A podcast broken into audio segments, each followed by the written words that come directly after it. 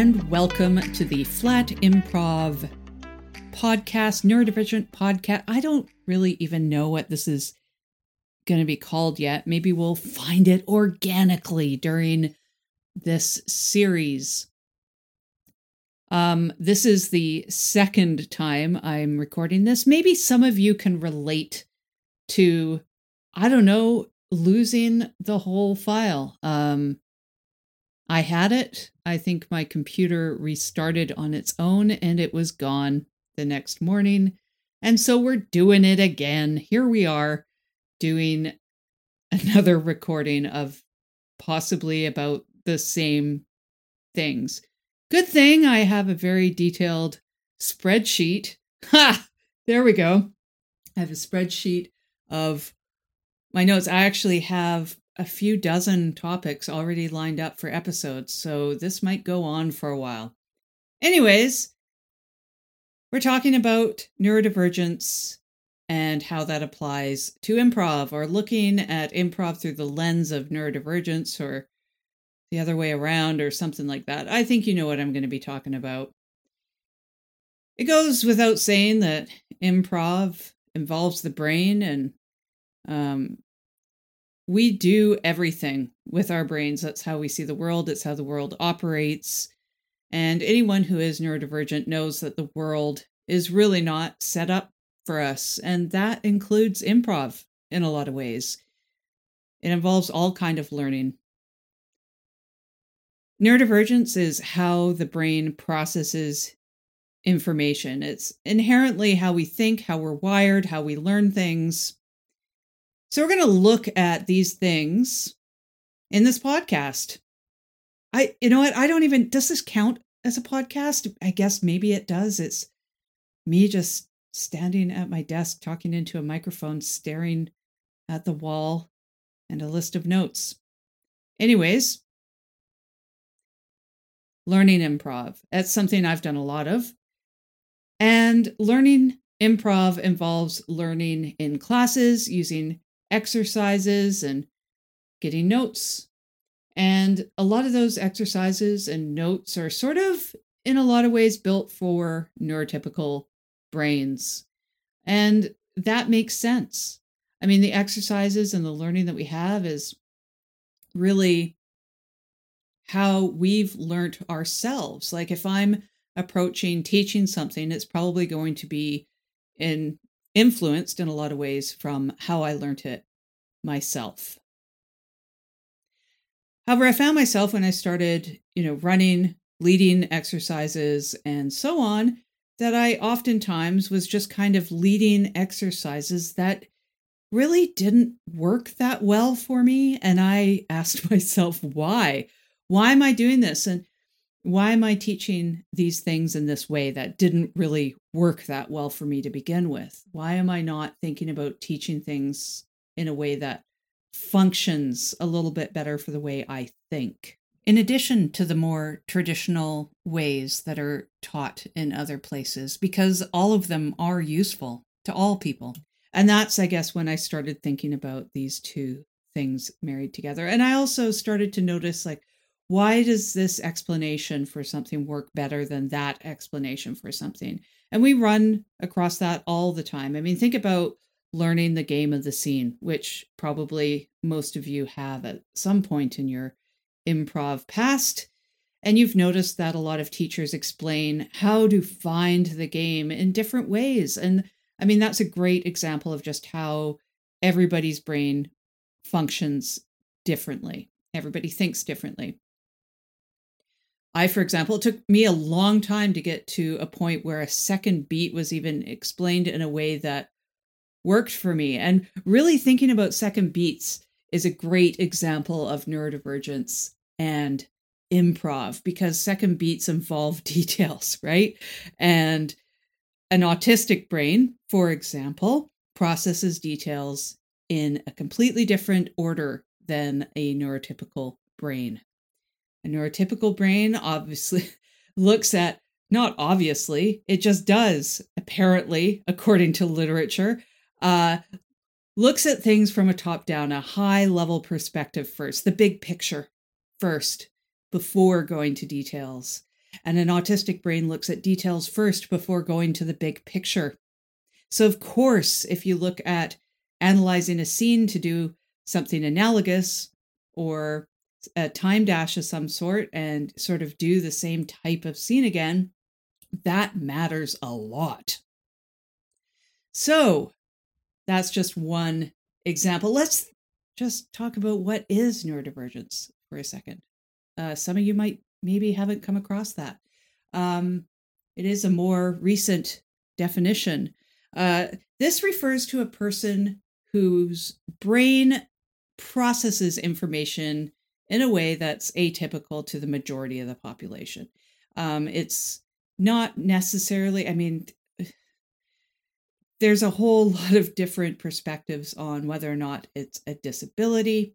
It is um, when you're in an environment that doesn't work for you. But uh, let's just think about it's just a way that we're processing information differently. Um, one example is the autistic neurotype. This includes specific abilities to focus, to recognize patterns, to remember factual information quite well, quite efficiently. And of course, that's going to have an impact on improv in a lot of ways, a positive impact. Think about recognizing patterns. That's a very useful thing in improv. Neurotypes, they involve both strengths and challenges depending on the environment and the task at hand. So some tasks are going to be more challenging, some environments might be more challenging, some environments might be great, tasks might be well suited. It just depends on what you're doing, what's around you. A single neurotype, I mean, again, think about the autistic neurotype. It's often on a spectrum and it also involves a lot of comorbidities and your history. So it's never going to be presented exactly the same way. Again, all people are different, all brains are different. And so you're going to be experiencing things. I might be the same neurotype as you, but you are going to experience things potentially very different than I experience them, and vice versa. So that is something to remember. And we're not looking for perfection. There is no perfection in a class, there's no perfection in improv. We know we're not looking for perfection. But one thing we are looking for, of course, is inclusion and thinking about these things. So this series, it's very important for me to say, and I'm probably going to be saying this a lot throughout. It is not intended to diagnose, it's not intended to diagnose yourself. It's not intended to diagnose anyone you are doing improv with.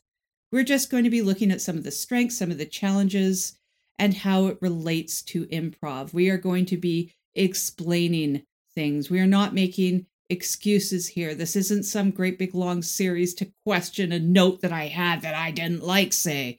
No, this is just to explore some of the experiences that we have in improv. And maybe some of it might be useful to you if you're neurodivergent. It might be useful to you if you improv with neurodiverse individuals. And you do, by the way, we are taking your classes, we are doing improv with you. But of course, this is just my experience. That's it. And if anyone else comes on here with me, it's their experiences, and that's it. I'm not a professional at this. I it's just what I experience.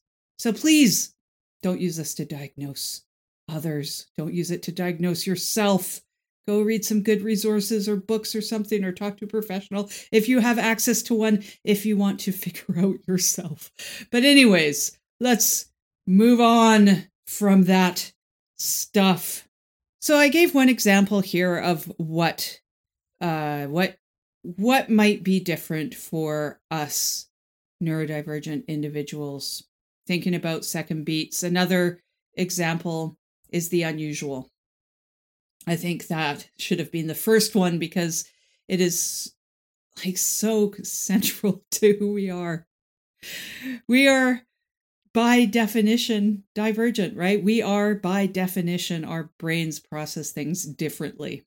We respond differently. We think differently. The first thing that comes to our mind is often not what's considered, and I'm doing air quotes, you just can't see them, typical.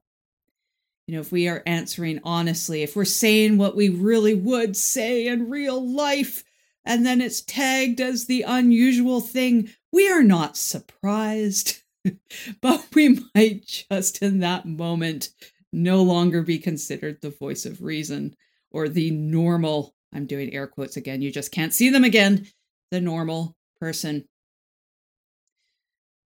So if you're asking us to do these things and you're saying that what we're doing is unusual or whatever, that might be something that just came out in the moment. And we understand a lot of the times that it is unusual. We'll give our honest, in the flow, in the moment response. And then it will be a second, and then we'll be like, that was not considered normal. But then it's too late because it's already in the scene. So I think that is one thing to just notice. To just notice that uh, somebody who may be giving their honest reaction, it might be honest and normal for them. They might realize that it's unusual. We can edit for that, but it might not come naturally in the flow right away. So, who the hell will this series be useful to? Well, I'm hoping, as I said previously that it's useful to improvisers who do improv with or teach neurodivergent people. And that includes all improvisers. We are all around you, I'm afraid, if you didn't already realize. We're in the community. I can see it, I've heard it.